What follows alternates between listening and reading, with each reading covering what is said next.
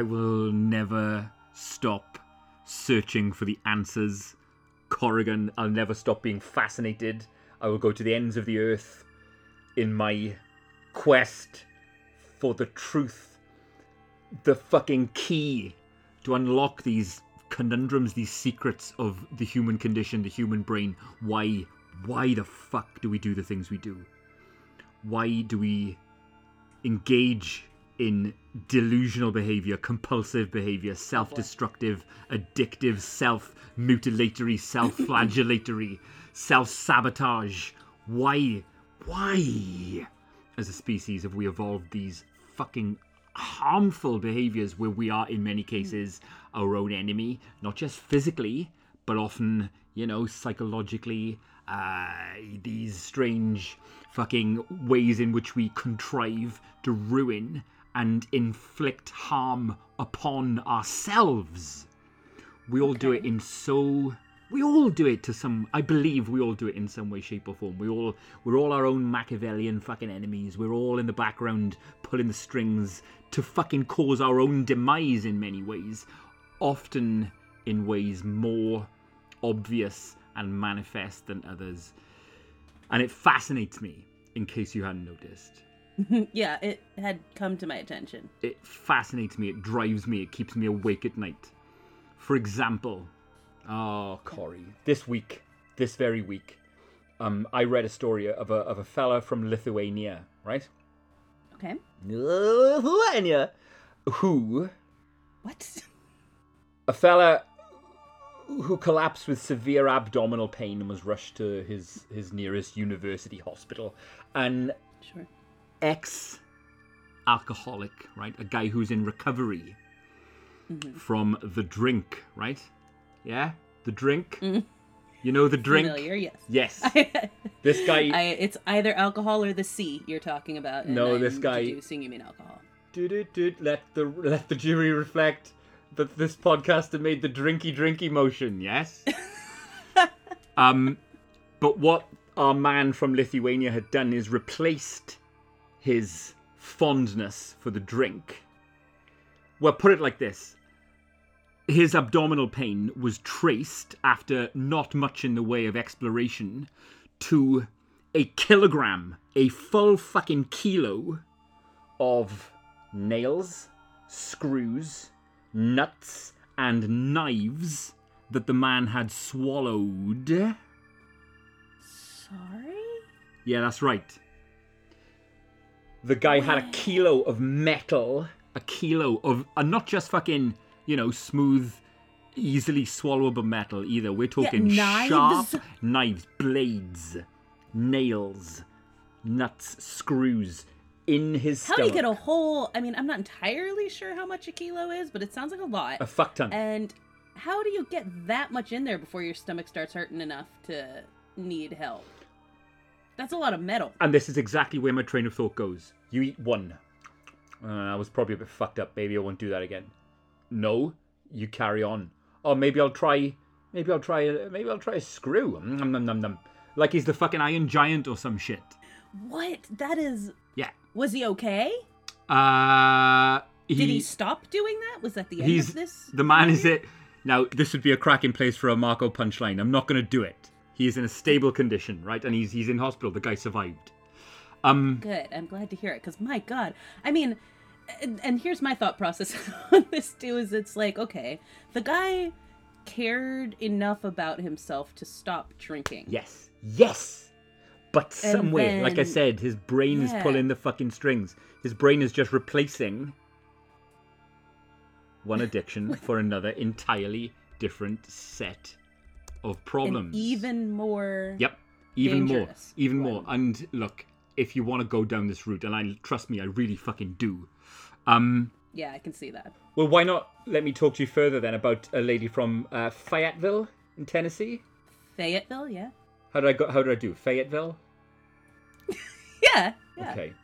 Now, I'm going to talk to you about Cassie. Uh, sorry, Casey, a lady who uh, was consumed with grief after losing her husband Sean to a very sudden uh, attack of asthma. Okay, he was a long-term uh, respiratory condition sufferer, and uh, unfortunately, uh, he died. Now, Ugh. it isn't unusual the way she started off dealing with her grief. Her husband was cremated, and she took to carrying his ashes around with her wherever she went. Okay, like Okay. we are talking to the shops, we are talking to restaurants. She would go everywhere carrying her husband's ashes. Like in an urn? Yes, to Not just like with. in a bag in her pocket or something like that. because you see, it got more intense uh, when she started dabbing the ashes with her finger and licking it off. Um, Like some sort of morbid fun dip. yeah, exactly this, like sherbet, if you will. it, it initially happened accidentally. She spilt some on her hand and licked it off, but she then started dipping into the bag. And uh, since this kicked off, she estimates she's eaten around a pound of her husband's ashes. Uh, with around about five more remaining, right? She is frequently dipping into her husband's ashes and eating them. Oh, that's stressful too because it, you're gonna run out. Yeah, completely. And then what? Completely, completely. It isn't pleasant. She doesn't describe it as a pleasant experience. Her, she's been quoted as saying that the taste is something akin to rotten eggs, sand, and sandpaper. Yet Oh gosh. she is unable She can't stop doing to it. stop herself eating the cremated remains of her dead husband. In what- Does go on?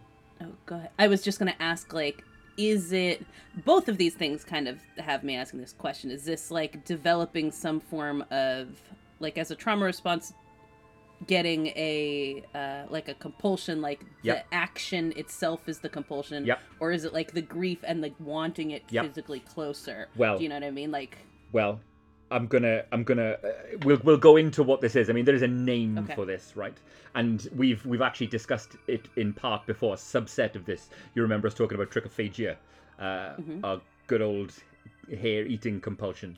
Let me just give you another example of a, a, a prisoner, a guy in prison, a guy of 25 years old, who was rushed to the emergency department of his prison with abdomen pain.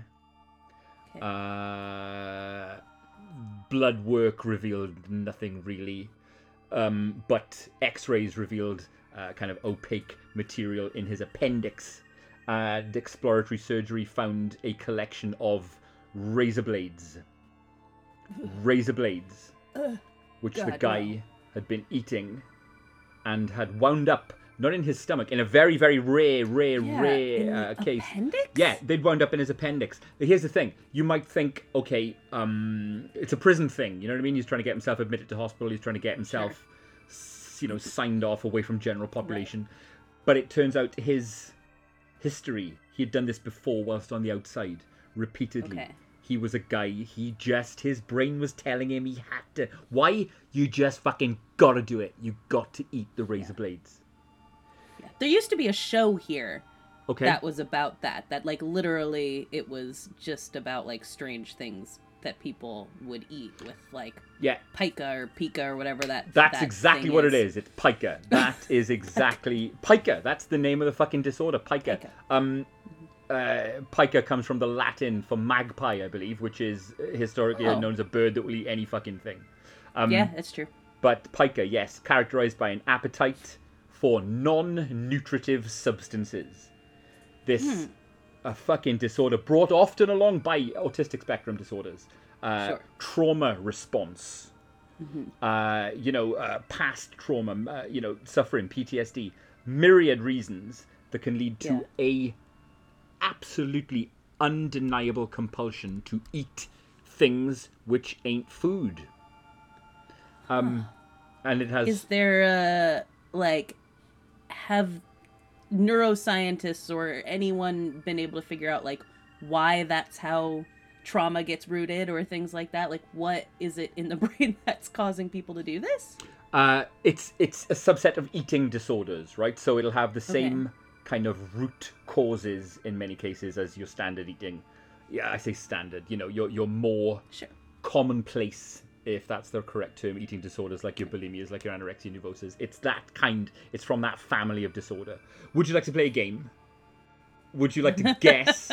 oh boy Would you like to guess uh, which subset of pica the following terms refer to? All right. So what I've already Ooh. discussed, our guy from Lithuania, uh, our razor blade munching fellow in prison, they displayed acuphagia, which is the desire to eat sharp objects. All right. Oh, okay, okay. All right.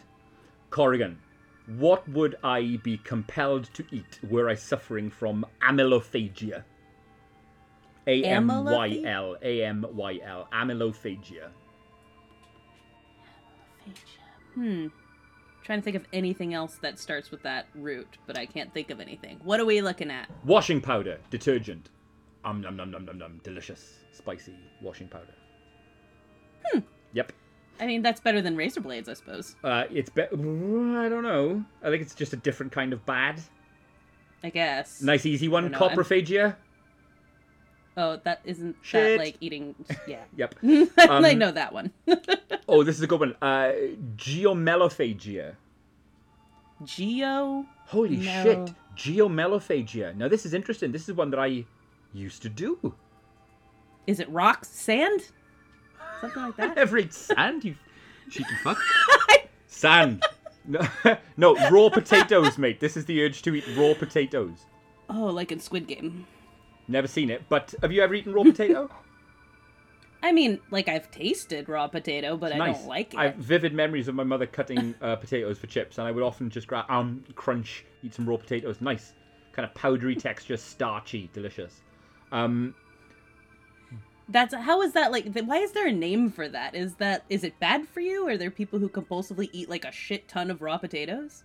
uh, I don't know. I get the fact that it has a phagia attached to it Yeah. suggests to me that it, that it is. Do they solely eat that? Mm, I don't know. Um, what about? I love this one. Gubophagia. G W B E R. Gubophagia. That sounds made up. It isn't though. Uh, is uh, candy? Compulsive urge to eat nothing but peanuts all the time. Gubophagia. Oh, huh. Which makes sense, doesn't it? Isn't there a brand of peanut butter called Goobers? It's the wait. No, is that what that's called? The peanut butter and jelly stuff? Yeah. Yeah, it's like the mix of them. Is that goober? Okay, there we go. Listen, one more. Um, Okay. um, um, um, um, um, um, uh, plumbophagia. P L U M B. Plumbophagia. Uh, lead. Beautiful. ding, ding, ding, ding, ding, ding, ding, ding, ding, ding. Hey. Congratulations. Uh, you win. What's your phagia? Um, but look, again, if you are a pica sufferer, please don't think we're making light of this. I am No, sincerely. it sounds horrifying. It really does. Imagine. I mean, and stories abound. In reading about this, stories abound of just people with a habit of eating coins, of eating Mm-hmm. rocks. You know what I mean? They. Uh, uh, sorry to go there, but there's there's a there's a, a detailed report online of, of a lady with an absolute unshakable compulsion to eat her own scabs. Yes, she would wound herself on purpose, wait for it to scab over, and then eat the scab tissue. Yeah. Ooh, it's like two, like two forms of like self harm in one. Indeed, auto cannibalistic fucking tendencies. How crazy is that? Um, but what I said way back at the start of this, I absolutely mean. What tricks, what fucking subterfuge, what skullduggery must go on, on uh, you know, on a on a fucking brain level. Yeah, because it's like I mean, it feels like these things are directed at such specific things, right? Yes. Like you know, eating a bunch of nails or screws or Yeah. potatoes or whatever the case may be, and it's like, could that have been some other compulsion Yes. if like the lady hadn't spilled ashes on her hands? There you Would go. she be eating? Would it have manifested else, somewhere else? you know? Exactly. Would she be eating a shit ton of Cheetos Yeah. instead? Yeah, you yeah, know, yeah, yeah. totally normal. And there's there's like- surely I I mean I can't put myself in the pica sufferer's mind. But Right. there's there's no way you can rationalize that kind of behavior to yourself. I'll just carry on. It's fine. It's not that weird. Yeah, there's no way you're sitting there going like, yeah, no, this is fine. I'm sure Like, everyone's doing. you doing have it. to be like, yeah, you have to be sitting here like this. Yeah. I just keep doing it. Ugh, I don't want. I don't want pica. Let me quote directly from my notes, if I may. Yes, please do. Fucking look at these nerds.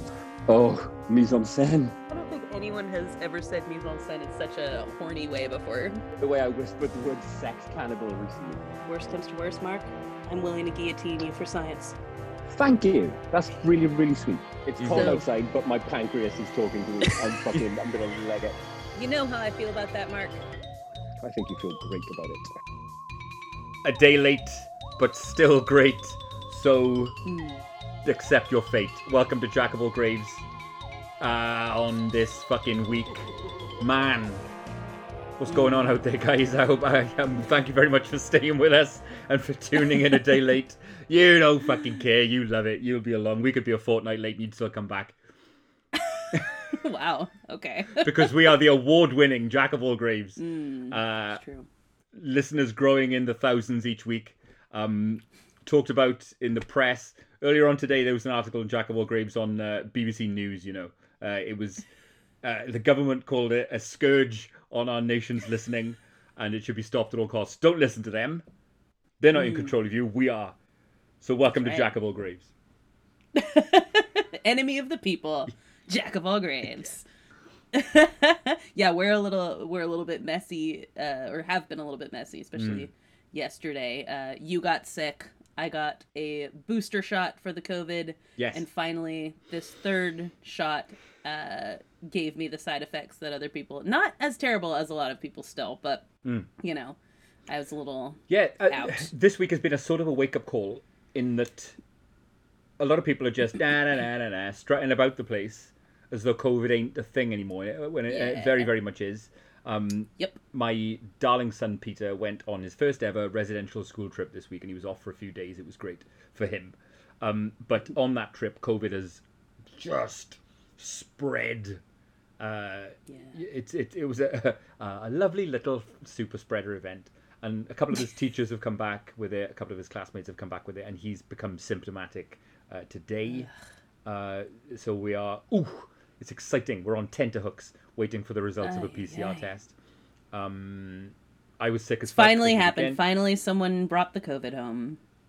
well we don't know for sure yet but I, Yeah. I i wouldn't be in the least surprised and you yeah, know, it'd be weird if he got something Mm. that wasn't the thing everyone else had. But would- hey, maybe be- not. Maybe just a little. it would be Maybe he's stressed out and he's getting psychogenic illness. yes, he's tired as fuck from his trip and run down, so maybe that's where it is. I don't know, but you know, we are fully expecting to get it at some point. And again, if you look at the fucking map, if you look at the clusters, if you look at the heat map and the cases and whatnot, it still maintains a very high profile here in the UK, um, Mm-hmm. and in particular South Wales. Yeah, someone posted like a map or something. Yep. I believe it was Dan, and he Uh-huh. was just like, "What the fuck is happening in South is Wales?" a particular area in in the kind of the Rhondda Taff Council of South Wales, Port Talbot, Rhondda, that kind of district where it's the darkest possible color of concentration of COVID. Yeah, Um, don't fucking ask me why that is. Why that kind of twenty odd square miles of Wales is still day COVID party. Uh, but it is. It is what it is. It's still there. so there isn't like a consensus on like, oh, it's like that because of some reason. It's just for some, it just Hmm. is. Yeah, I- if there is one, I haven't seen it. It's just this weird little anomalous uh, speck of the UK that is still properly uh, coronafying it up. Yeah, I've been very paranoid about it, obviously, because if I get a positive COVID test on the second day that I am in England, I will be spending the trip in a quarantine hotel. So I have been so stressed. I mean, it's there's not a lot of cases where I live. I think in the entire county we're getting like Mm. 20 per day. Mm. Um, so you know that's not a lot of Oh, people. that's considering that this is a seems within of- parameters. That feels good. yeah, yeah. As a suburb of New York City and all that, and everywhere you have to go, like in New York City, you have to show your vaccination cards. Went and saw David Byrne the other night. Had to show that, show it to get into dinner. You can't go inside anywhere without your vaccination. So, like, which is which I'm all for, fine. man. I'm totally Yeah. in favor of that. very for that. You vaccine cards, masks, mask the whole show, all that. I feel great about that, but I'm just super paranoid that I'm going to like arrive in England and somehow manage to have like To get the COVID, gotten it. Yeah. Well, it's- so, it's uh, kind of awkward because I have my heart set on us going to Rhondda and just having a you know a little tour of that twenty mile square. There's so many sights to see in in uh, in Port Talbot. Um, I'm Fine. all of what I just said was a joke.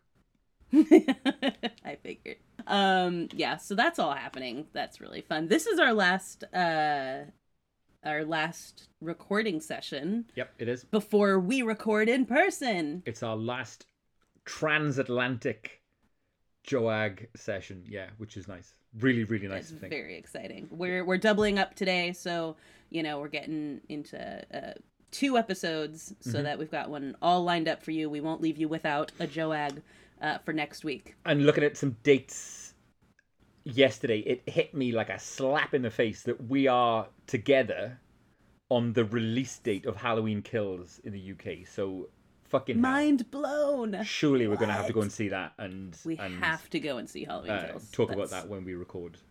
In a Yeah, so next together. week- hell. That's wild. Next Friday we will go see, or so like not this Friday, but the Friday after that we are going to go see Halloween Kills. Yeah. Uh, we are going to then talk about it, do all of that stuff actually together live, and bring that to you, and it should be phenomenal. Unless we hate each other, Right. which we can't rule out. We might. you arrive and we just immediately are Uh, like, oh nope. Um, it turns out one of us has a movie habit, the other one really can't stand, and Oh, we're like, yeah. you know what? I'm a go, and uh, just after half hour. Yeah, I'm gonna go. I don't think this is gonna work. Maybe we should keep this uh, transatlantic situation. yeah, why? If it ain't broke. Someone, I think it was Duncan, posted a tweet earlier today that was like, "You ever meet someone who you've known on Twitter for like Yep. five years in person, and they're kind of annoying?" And I was like, "Oh no, I saw. what the, if I'm kind yeah. of annoying?" I saw the very same tweet, and I think that might have what be what what got That's me thinking. Yes. Triggered the thought Mm-hmm. earlier. Yeah, I mean, I think I'm okay, but you know, We'll see. I'll, if you're not, if I'll- I'm annoying. at least you know we've we've been doing this long enough that we can at least let the other know. That's a really good point. You know what I mean? You're driving me a little crazy. You're actually not at all fun. I think we should end it. Yes. um, so that'll be really fun. Speaking of Halloween Kills, that new ghost song from Halloween Kills. Yes, it's terrific. Um, and it is. It's fucking banging. It's also I found earlier on. Uh, it's a really good gym song. I learned earlier. Oh yeah. I mean, it came out when I was like the morning that it came out. I was on my way to the gym and I put it on and I listened to it like a bunch of times during my workout. Yeah, it's terrific. Um, it followed a, really similar trajectory uh, as uh, Dance Macabre did off their last album Prequelle. In that I first listened to it, I was like, eh, it's good. It's a bit, it's a bit on the nose, perhaps. But then Sure. another couple of listens, and all of a sudden you're like, ah, it's amazing, whoa! And you have you have to take it in context, right? It's very, very important. I feel to take this track in context. We're gonna talk. We're gonna bang on about Ghost for a bit here, the band Ghost. I know a couple of people who Ooh, yes, listen please. to uh, this cast enjoy them. Um, I see a lot of discussion about Ghost on the Dead and Lovely group, which is just great to Which see. I love that you're in now. Like every now and again, I say, like, "Oh, Mark Lewis commented on something in Dead and Lovely." I don't I'm like, participate much, at but I'm always watching. Oh. Uh, yes, first, right, let's take it in context. Ghost, uh, not to put too fine a point on it, steal, right? They nick from everywhere. Uh, Their imagery, all of their album covers are pastiche uh, of other works of art. They've stolen from Nosferatu, from Renaissance paintings. Uh, they they just wholesale lift art for their own use, and it's hilarious, right? They they're Yes. very very keenly aware of their audience, of their uh, cultural kind of reference points, their touchstones, and they have a fucking field day with it. Yeah. Now that's not to say that Ghost are divisive, aren't divisive because they are. Right. Lots of fans, lots of metal fans don't like Ghost in the least. Um, and a common complaint I've read about this new track, fucking Hunter's Moon, the banger that is Hunter's Moon, is that the lyrics are quite on the nose, right? Yeah. Which they As are, they should be. right? Now, um, the producer of Halloween Kills, Ryan Turek, confirmed on his Instagram that that, that track is going to play over the end credits of Halloween Kills. And you can right? tell that's exactly what it's for. completely. Uh, In fact, when I played it for my husband in the car, he went, "Oh, is this the end credits song?" perfect. Yeah. in the reason that that, that I, I I draw attention to the fact that they liberally help themselves to fucking themes from so many other stuff. It's obviously referring to Dream Warriors by Dokken, right? Mhm, yes. You- Totally. Can't deny it. The opening kind of guitar phrase with the the clean, the reverb. It's it's one hundred percent, and no one will tell me otherwise. A knowing, self-aware wink to Dokken's Dream Warriors. Right? Right. It's a callback to those days which you know that we love here on Jack of All Graves of a banger over the end credits. Tell, You know, in the same theme as the movie, singing about the themes of the movie. The lyrics to Dream Warriors, right, were as on the nose as you would ever get from a horror song. Um, you know, don't wanna dream no more. Maybe tonight we'll be gone. And this ghost track is exactly the same thing. It's it's you know, time to strike again. It's brilliant. It's a horror fucking movie end credit song by Ghost. And if can you imagine how euphoric it's going to be after spending 90 minutes watching Myers fucking stabbing the fuck out of so many people to hear that that tune over the end credits. It is going to be immense. I am super jazzed, not just for that film, but putting that song in that soundtrack on the end was an absolute fucking masterstroke of marketing, of you know, of of just end to end atmospherics. That movie is going to be a fucking vibe all the way through, and I can't wait. And it's what last week, you know, you were saying how reviews seem to be complaining Yeah. of basically this movie being exactly what we want it to be. and this is like this Yeah, is exactly yeah, that. This is fine that little cherry on the top of it that says like, yes, I'm pretty sure this movie is going to be exactly what I expect and it's exactly what I want. Yeah. And yes, more please give it to me now. What kind of fucking critic, after the couple of years we've all had, right? what kind of joyless fuck is gonna mark a movie down for being exactly what everybody wants it to be and Right. more? What is with people, huh? Although, What is with people? alongside everything I've just said, right? And mm-hmm. also the kind of tentatively encouraging news about the Friday the 13th lawsuit edging towards resolution this week. Have you seen that? no, I have not. Um so uh, you know that there's there's this huge dispute over the rights to to, to Jason Voorhees. Um and I I I don't know shit about copyright law, right? I'm not that kind of solicitor. It's very confusing. Yes. Um, the the different iterations of Jason, hockey mask Jason and baghead Jason, belong to different people. Meh, meh, meh, meh, meh. But I think the upshot is now one of the original producers has the rights to baghead Jason. Sean S. Cunningham has the rights to hockey mask Jason, and that that's apparently a big step forward. Uh, for the case, I'm hoping somebody listening to this has more of a grasp on it than I do. But it, it feels as though there are tiptoes towards Friday the 13th getting resolved, which is fantastic Okay. great news. You know what I mean? There's a there's a beautifully realized chapter of Halloween coming up. You know, Mm-hmm. Jason is getting closer and closer to being able to come at us again. Yeah.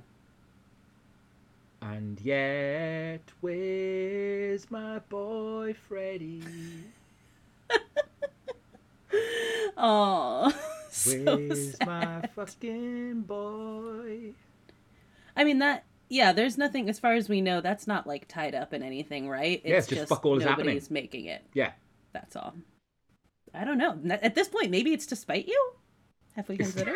it's starting to feel that way. There are everybody on New Line, Bob Shaye, anyone who's ever been involved with Freddy. Like, there's this one fucking absolute bell end on Twitter and on some podcasts who won't stop banging on about it. Keeps tweeting about it. Yeah, We fuck just that can't guy. do it on principle. Hey, but look, bright side. Uh, Halloween a couple of weeks. Chucky in a couple of weeks. Yes. Um, With my boy Devon Sawa. Yeah, yeah, yeah, yeah, yeah. And a new trailer dropped a couple hours ago, in fact, and it looks immense. Um, I have my DVR set. I have. I'm not even watching the trailers and all that kind of stuff. The Mm. ads. I just have my DVR set for it. it, it looks phenomenal. Hey, maybe this is there's a there's a longer discussion here for another episode, right? But even in Okay. like a two minute trailer that I watched an hour ago, right? It fucking how have they maintained the continuity of the Chuckyverse Yeah. as deftly as they as as as Don Mancini has managed to do? How? It's wild. It's wild. I mean, it really is having you know people who are willing to keep on coming back, like the kid from Child's Play, probably helps. Yeah. But it is incredible. Alex Vincent gotta way eat. that that has. Yeah. right and that's that's smart of him to be Mm. honest uh but you know obviously he also really loves the the franchise Yeah. and just it is incredible Oh, it's- that because the through line just works the through line works, yeah, but they've managed to cling on to that through line through a, a series of films which has varied in tone. wildly You know what I mean? Chucky has had some very distinct chapters. You know, you've got your trad opening trilogy, mm-hmm. featuring, by the way, part two, which is a masterclass in how you fucking make a sequel, mate. Part two is one of the and part big three which is the opposite of that Yes. Then you've got the goofy fucking, you know, self-aware comedy uh, Right. chapters in the middle there. Then you've got the super dark, you know, direct to video, yeah, but no, by no means less effective. And through all Right. of those, and now a TV show, they've somehow Yeah. kept really, really compelling and I, I want to say quite watertight continuity. Really good shit. Yeah. Yeah. I agree completely. And I, I always I always have time for a Chucky and, you know, I feel like even I mean, uh, the third one I don't I can't say I enjoy that, but even when they're bad, I kind of enjoy them for the most part. So Even right, I'm stoked on even when they're bad, you've still got Brad Dourif fucking ripping it up. Right. You know, Yeah. even if there's nothing else about a chapter to enjoy, you've still got him going. you've still got that shit going on. Um, I also love bringing his daughter into Yeah. the franchise as well. Yep. She's in Cult of Chucky and Yep. she's in in this, she's in this show. Um and I think that's kind of fun. That's Yep. that's a very fun little family affair for me. This I mean, this is saying something. This series clearly does something that makes it worthwhile for the people involved with it to stay on board too, which yes, is there's a re- there's know. a core kind of Chucky ensemble, isn't it? With Mhm. Ah, "Be Still My Beating Heart," Jennifer Tilly. Um, Yeah. yeah, lovely, lovely stuff, and I cannot wait. I cannot fucking wait for the show because it's going to rule. Yeah. definitely stoked on that. Mm. um, let's see. What else do we have to talk about? Uh I have prepped and primed Owen for his appearance on Joe Ag in a few weeks' time. He's well up for it. I know I've said this before, uh, and I know I've said this maybe in two consecutive episodes, but I am actually going to do it this time. I'll put a poll up. I want you to vote on a movie for Owen to watch over the Yes. next couple of weeks. Uh, but that's going to be great. He's he's more than ready. He's going to sit down right next to me on this sofa, and we're going to have a little talk to him about his experience of horror. It's going to be fun as fuck. Um, yeah, I can't wait. That's gonna be so much fun. he has lots in common with Chucky himself. Uh, okay. Disarmingly cute. Hmm. Um, will hurt you. Okay. uh, and quite compelling to watch. I don't know. Well, I'm maybe glad that I'll be watching from a distance then as this occurs. Uh, but yes, very stoked on that. That'll be really exciting. So Yeah. keep an eye out for the poll. Tell us what we should have him watch. I asked you the other day, but you didn't uh, answer. Did you guys watch the Are You Afraid of the Dark series? No, we did not. That's the one that we've missed. It's definitely worth your time. Obviously, I am an enormous fan of the original Are You Afraid of the Dark series. I mean, absolutely love it. Rewatch it all the time, at least the first few seasons of it. Uh, but Nickelodeon came out with a series. It's got to be like three years ago now, pre-pandemic stuff of um, uh, a new version of it that's sort of a three-episode arc, all connected to one another. It has Rafael Casal, who's one of my favorite actors, rappers, singers, all that stuff, um, and it is great. And they're actually coming out with a new season. I think that sometime this month too. So I'd recommend that one for. What are we talking like with the- YA the horror? It? Yeah, Yeah. Okay. yeah, exactly. So Are You Afraid of the Dark was like a kids horror series, but it was like genuinely like pretty scary. Yeah. and as a lot of those kinds of things were in the the 90s, you know. And so they brought back this one and it is genuinely very like spooky and eerie um but obviously, you know, uh muted enough that it's not going to there's not going to be a ton of blood and gore and all that Cool. in it. So I recommend. Nice. Uh, also, don't forget to, uh, for book club, pick up My Sister the Serial Killer by Oyinkan Braithwaite. Uh, and of course, I recommend getting that from Gibson's bookstore or whatever your local bookstore is or from your library. We will read that, get to it sometime end of this month or beginning of next one, depending on how things are going. But uh, yeah, it should be a great read. Lots of people already read it and like it. So check that out. My Sister the Serial Killer. Oyinkan Braithwaite, a Nigerian woman, wrote this book, and it's apparently phenomenal. Cool. So check that out. Real nice.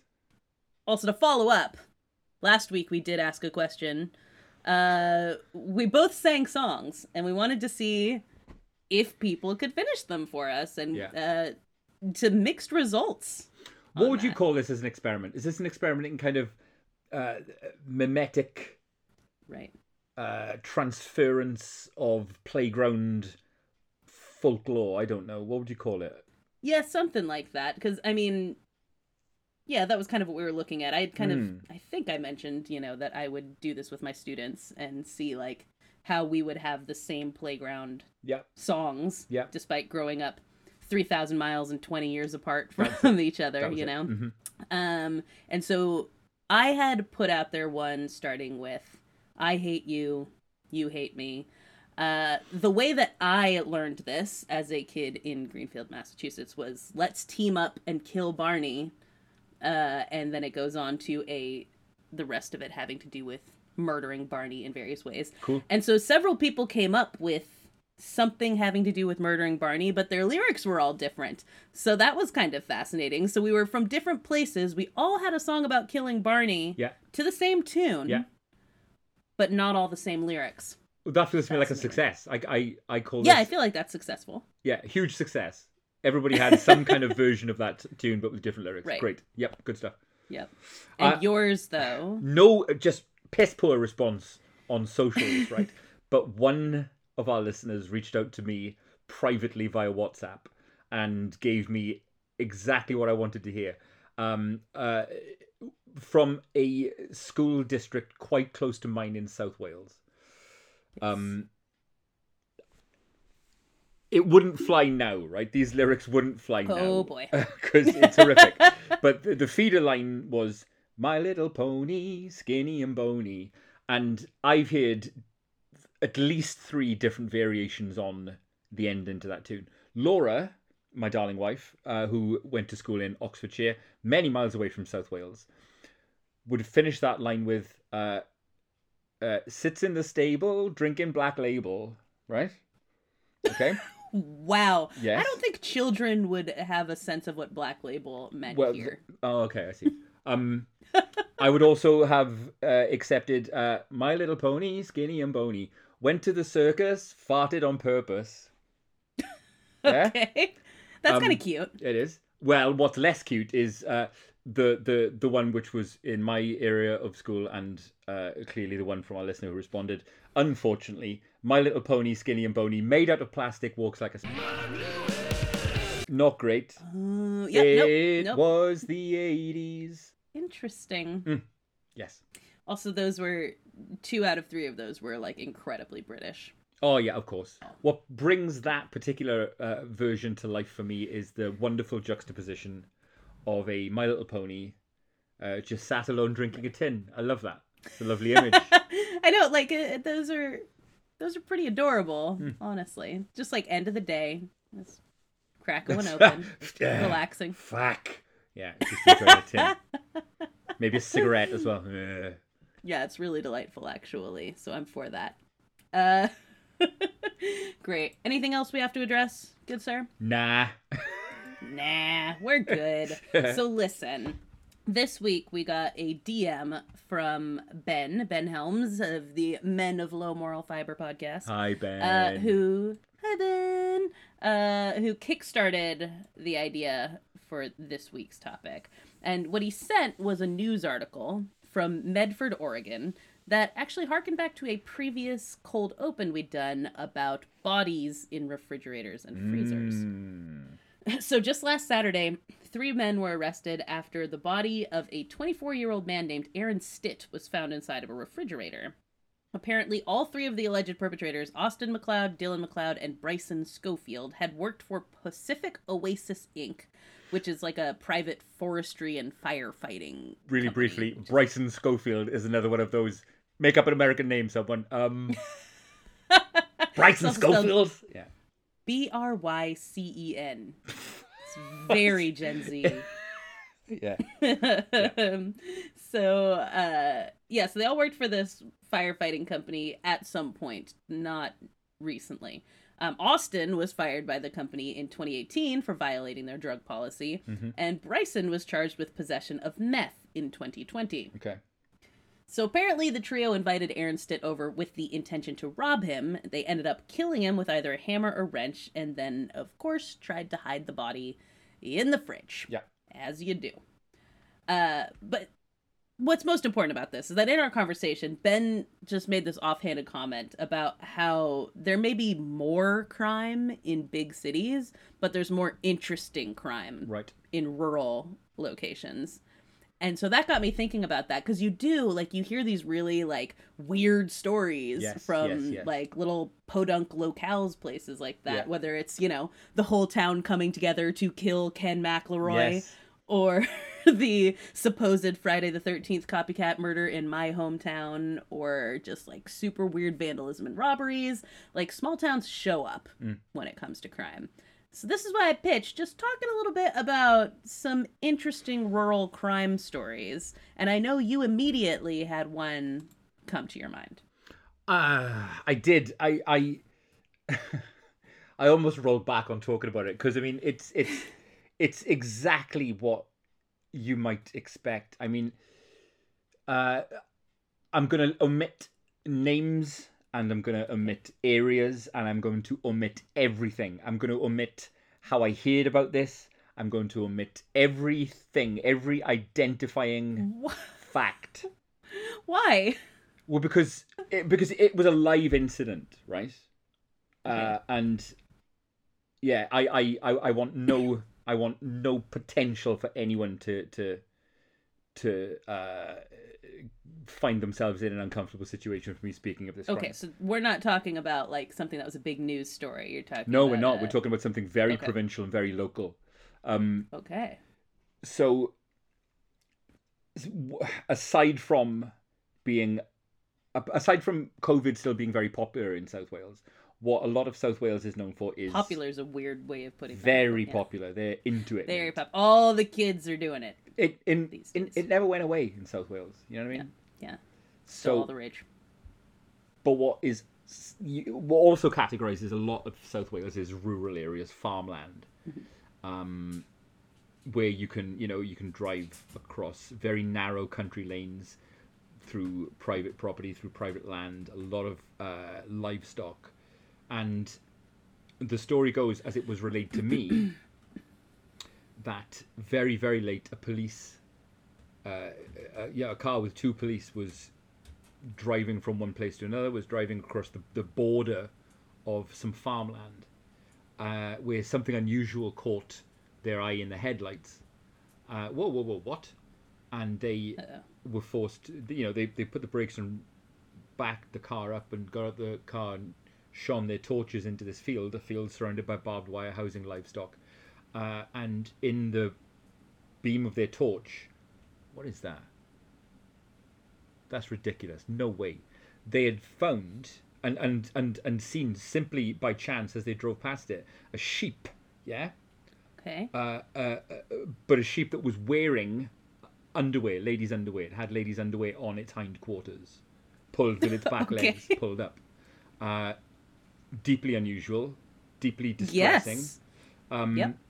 Upon further investigation, and I apologize. Oh no. I apologize for where this is going, but uh, obvious traces of semen. Oh come on. Yeah, uh, in in in the in the clothing, leading to awkward questions of the farm owner and a prosecution for bestiality on that particular farm. You don't watch Letterkenny, do you? No, I do not. His there's a running it's a you know show about rural Canada and there's a running gag about someone who fucked an ostrich. Okay. Uh, and that it's like you know this guy fucked an ostrich and there's always one guy who goes allegedly and then everyone argues over whether you could fuck an ostrich alone or it would take at least two guys to fuck an ostrich so this i as this story was going all my brain was thinking was like could it do you need two guys to fuck a sheep Uh, well, this guy in particular properly put some seemed thought into it it on his own and got you know got her dressed up, looking real pretty before. that's that's an interesting detail yes, very like- much so. i mean Again, Right. this might be another episode, but you've reminded me earlier on this week. Um, I came across something on Reddit where apparently there's a group of people, I don't know how big and I don't know how vociferously they're arguing for this, that are starting to claim that um, bestiality laws ought not to apply to dolphins because they're intelligent enough to consent. they consent. Yeah, they're up for it. Good fucking luck. Like, sure, Oh, why not? mm. Take away the rules, but I don't know if. Sure, you go ahead and try it. That's Yeah. what I'm saying. Yeah. Yikes. But listen, that case aside, right?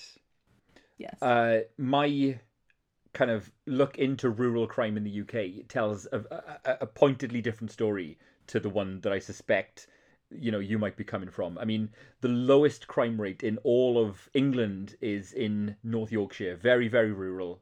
Um, uh, forty-seven point five crimes per thousand people, right? Okay. Um, as I say, the lowest crime rate in England.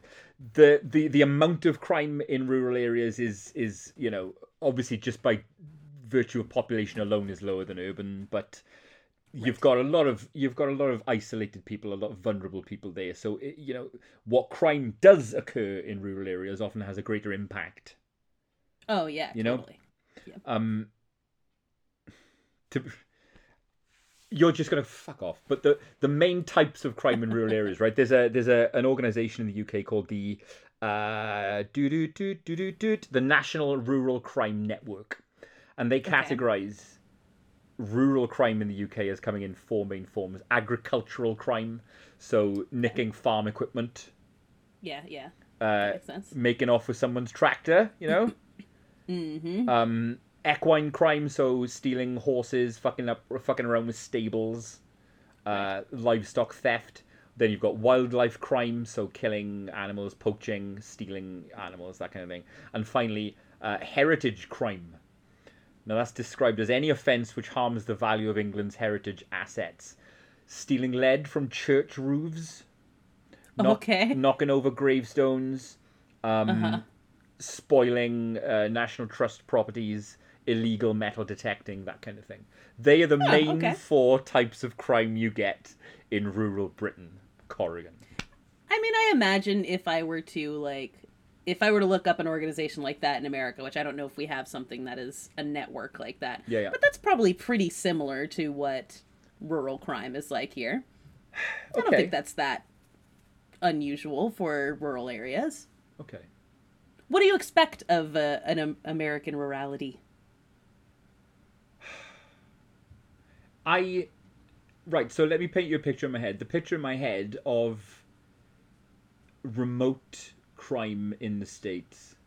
Probably a lot of methamphetamine production, Hmm. Okay. production and consumption and trade of methamphetamine. Sure. Uh, guns, a lot of gun crime. I not as much in rural locations. Okay. Yeah, Um, they. I mean, they have guns. That's just you know they're less less used in crime in a rural situation. Uh, and yeah, and then yeah, maybe those other pillars. Yeah, stealing, rustling, rustling livestock. Right. well, see, the way that I On in this situation now I on meth. You're totally right. We do have a lot of of that in sort of rural and suburban, but like rural areas and things like that. A lot of meth Mm. related things and everything. And I actually didn't look. Now I kind of wish that we could have compared this way because I didn't look at it that way of like, oh, what are the most common crimes here? I kind of did like I looked at just a bunch of interesting crimes to me. Well, see, that's the angle I started going at it from. I couldn't fucking find any. well, let me tell you about Okay, please, about some, and I, I'll go way back, and I'm not just covering America here. So, for example, this is this is the darkest of the crimes that I will approach here. Hook Mm. me up. So, in 1927, uh, there was a farmer by the name of Andrew Kehoe, and I honestly cannot believe that this is not a story that all of us know because it is like insanity. Um, so Andrew Kehoe went on a murderous rampage in Bath Township, Michigan. Why? Mm. Because someone beat him in an election for the Bath Township clerk. Not even like the mayor or something And like he took that The personally. Bath Township, and he took that personally. He was so outraged by the public humiliation of losing an election, he decided that the town would have to pay. Mm. And because Andrew Kehoe was a special kind of narcissistic fuckface, he decided to take out his aggression primarily on the kids in the town. Andrew. Yes. So Kehoe's wife had chronic tuberculosis and spent a lot of time in and out of the hospital. Uh, on May 16th of 1927, she was discharged from the hospital, and sometime between the 16th and the 18th, he killed her, moved her body to one of their farm buildings, and then just blew up the house and farm. Oh. And then uh, it turned out over the course of several months, he'd also set up timed detonators on a grip of bombs in the basement and wings of the school on whose board he had previously served. So this is super premeditated. Yeah, this yeah, isn't just like, Done the work. you know, like, I'm so mad, I'm just going to go and like shoot up a place or something like that. Like, he spent months planning his revenge on this. In fact, it was said he stopped working on his farm for like a year and like neighbors thought he might kill himself like he's like oh he's like seems really depressed like he's not doing any of like the Oh, maintenance on but over that year, like he that. was he was he had other things in mind he was planning to murder all of them wow. instead. Yeah, so he set up all these bombs in this school, and around the same time he was blasting his own house to smithereens, those were on like an alarm clock timer, and the explosions went off at Bath Consolidated School, killing mostly children between the ages of 7 to 12 years old. He Ah, also- so. Yeah. While the like, you know, rescue people were coming, the first responders were coming, he got into a struggle with the superintendent there and he had a truck Mm. um that had like all kinds of shrapnel bomb stuff in it and he detonated the truck, killing himself along with the superintendent. Mm. So, all told, 45 people, mostly kids, were killed That's quite a score. and at least 56 injured in the bombings. You're right. It feels as though he should be a far bigger name than he is. We should all Yeah, know yeah, yeah. who Was it Andrew- this is. Andrew Kehoe. Andrew Kehoe. It, yeah, it's that's like an insane number of people Hmm. to murder, and like I've never heard about this before, and it could have been much worse. Uh, when the like first responders came, they found another 500 pounds of undetonated explosives in the south wing of the school, and the alarm on it had been set for the exact same time as the others. It just, for whatever reason, didn't go Mm. off. And in the ultimate act of entitled white male douchebaggery, his last words were found scrawled on a fence on the farm. It said, Criminals are made, not born. Fuck off, Andrew. Yeah. They made him murder all those Yeah, people yeah, by yeah. not giving him a place on the town council. Sounded like a dick. Yeah, sounds like a real asshole. He was apparently like incredibly smart and all this kind of stuff, and just Mm. one of those people who like thought he was entitled to everything. And if people like questioned him on stuff, he would fly off the handle. And uh, Yeah. yeah, he would be an incel. Oh, 100%. He would have a manifesto, a poorly written manifesto up on Reddit, Yeah, absolutely. as opposed to daubed on a fence post. right. Mm. yeah. So fuck Andrew Kehoe. Um, he's a colossal dick. Where was That this, was by the way? 1927. This was in Michigan. Bath Is that Township, uh, Michigan. still remote, or has it now been built up? Is it a city now? That's a good question. Since I've never heard of it, Huh.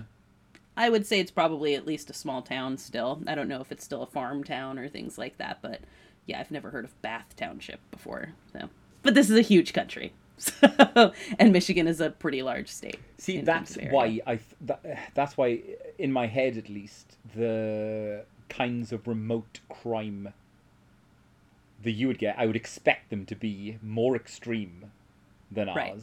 simply because there's more. You can you you know there's deeper to go. There's Yeah, more room to commit them. Exactly. Yeah, yeah, yeah. More space to surround yourself with, to insulate. It's a valid point. You know, to to grow the crazy. yeah, I, I think that's probably very valid. And there's and I was trying to stay away from, you know, just like a whole bunch of very sad meth crimes and Yeah, things like yeah, that. yeah, So, you know, if I were to de- delve into stuff like that, I mean, we've all seen Breaking Bad. Of course. You know, things can get really terrible like that. Um, but another uh, rural co- crime that I found came from uh, Australia, actually, Wonderful. in a place called Noangarup. Can totally listen. You could tell me anything over the next 15 minutes, right? And I would go, yep, believe that 100%. yeah, yeah, yeah, yeah, absolutely. Well, this was a, a baffling crime, uh, much like your panty sheep, um, where a, a farmer by the name of Kevin Wise, uh, his daughter showed up on his farm one day and discovered the corpses of three sheep. And by the way, Australia is wild because I open up this article and there's just like a picture of this mutilated sheep on Oh, the shit. in the article. I was like, oh, Yeah. oh, so well, I guess that's what it looked like. Okay. Um, so she discovered these these three sheep, sent photos for her, to her dad, and he looked at it and he was like, "What? The lamb had been slaughtered, so it wasn't like you know a, a fox came by and like tore up their their lambs. It was Mhm. like no, someone had like taken the time to sit here and butcher it." And he looked at it and he was like, "Uh, like this would have taken like twenty minutes to sit and do. This isn't like a quick job." So someone had come in, killed these lambs and then butchered butchered them right there and then left them on the lawn. As in, kind So of also- eviscerated them, opened them up, removed. right, yeah, exactly. You know, like you would prep prep a lamb for, sure. you know, wherever you were going to bring it next, processing a sheep. Uh and so, you know, they're like that's weird because also like they butchered the sheep, but it's not like they took it to like go eat it or something like that. It wasn't a theft. They just left the sheep in the field. Uh, over the next five weeks, uh, he and his family found the remains of another 10 dead lambs, always in groups of four, slaughtered and butchered in the same way. Fascinating. Yeah, and they have they still have no idea why this happened and he is looking he's so baffled by this because he's like I don't think I don't think it's a targeting thing. He doesn't he, he- like no one was sending him a message or anything like that. He thinks that you can just see his sheep from the road. Hmm. And so someone he called them an opportunist, saw the sheep and were like they're there. Let's do it. I guess I'll slaughter them. What? Never, never got, got brought to justice. No one answered No. for this. Oh, No one answered for it. They just, you know, for a period of a few months, someone kept driving by, slaughtering their sheep, and leaving. now that that that detail, that final detail, is what what makes that a a case of interest to me. Right? Had it had it just been some tugger, you know what I mean, fucking butchering Yeah. sheep and having a wank and going home. All right, that's mundane. But Right. the fact is, it could be out there now. It could even start up again. You know. And it's Australia. Maybe this is happening somewhere else too, because Australia is like vast. colossal. Yep. Maybe they're in some other town doing the exact same thing and just nobody's made the connection. To me, that is someone sitting down and like butchering Mm. these lambs, like just because they're there and then just fucking off. Like, it's such a weird thing to me. Mm. Yeah, that that Um, speaks of a compulsion, doesn't it? That speaks of Yeah. a, of a drive to do it. Right. It's like and I wonder if they're like a serial killer or Yeah, something. And this is like like they're like I can't I can't kill people. Yeah. That's gonna get me in Yeah, trouble. Yeah, this is or some maybe Dexter they have shit. a moral You know what I mean? compass. Yeah, yeah, yeah, yeah, yeah. And they're you know so they're taking out what they want to do to people on these sheep. On like lambs. Yeah it's so weird, so weird. And if you see the the picture too, it's like yeah, it feels like a serial killer. Oh, I love that. I think there's there's something in that. There's definitely a movie or a, a, a TV show in that. Right, yeah. Someone who places their murderous impulses onto the local livestock. Yeah, yeah, yeah, yeah. Or, But in or, equally gruesome ways to the way that you would murder someone. nice. Yeah. But my favorite story comes out of Ireland. And Mark, I need your help with this one. Any anything, So- of course. Well, how can I help? Uh, I'm going to read you part of the story, and then I'm going to send you a, a little chunk of dialogue from it. And I'm going to need you Ah, I to see read that for where me. this is going. All right.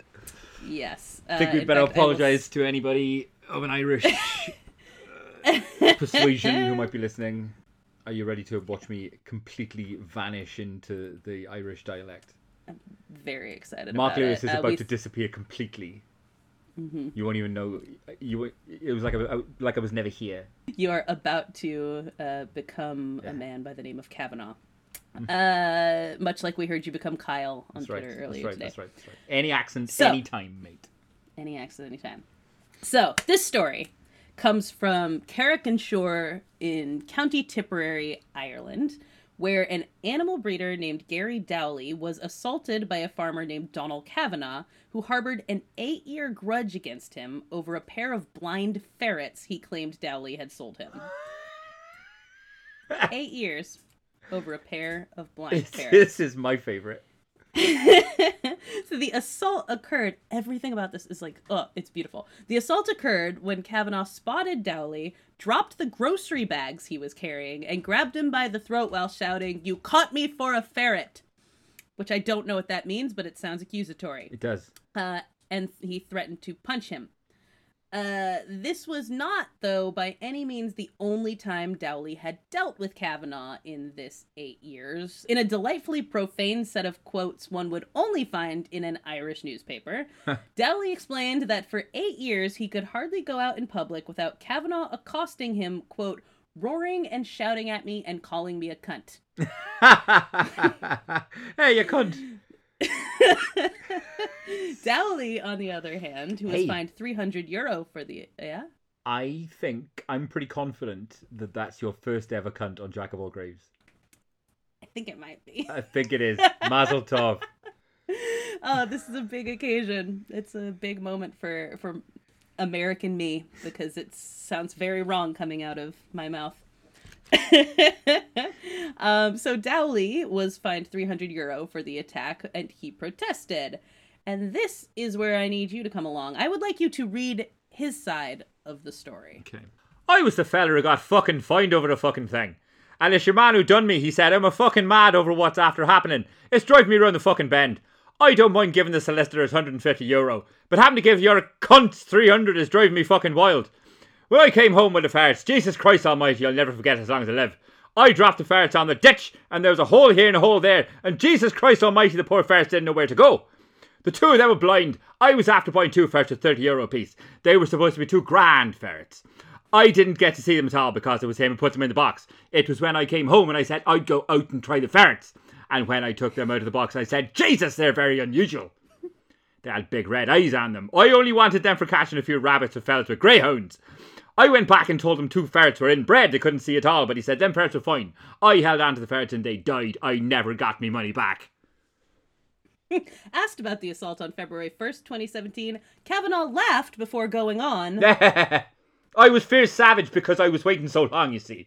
I see him on and off and he's trying to avoid me. It was just a coincidence. It was at the butcher's place. I caught him and I said, Listen, boy, you owe me for them fucking two ferrets. Beautiful. I don't- Absolutely beautiful. Thank you. Thank you for that. I really think you brought that to life. And for the record, Dowley claims this literally never happened and that he gave Kavanaugh one ferret for free and it could see just fine. So. All right, see you later. See you later, Mr. Kavanaugh. All right, Mark. Thank you very much, mate. I'll see you later, buddy. I'm back. Mark, it's so good to see you again. Oh, he's It's a really nice Irish fellow who is in here. causing a bit of hullabaloo on the way out there. was yeah yep um so yes that is the story of the irish ferret grudge of eight years Very nice. that's the kind of rural crime i'm talking about I love it. Colourful, uh, disturbing, petty, yes you know, Mhm, violent. mm. Yes Wonderful stuff. Perfect, perfect Joag material. beautiful anything else to add to the to the list mark No, other than we're about to wrap up our last ever remote or last not remote, last not last ever. Fuck no, you're not. You know, because when I meet you, I'm gonna record Joag and then I'm gonna kill you. Aren't I? What I'm gonna do. it did seem to be the implication I'm gonna put you. That's the the implication. I'm not gonna kill you, but the implication.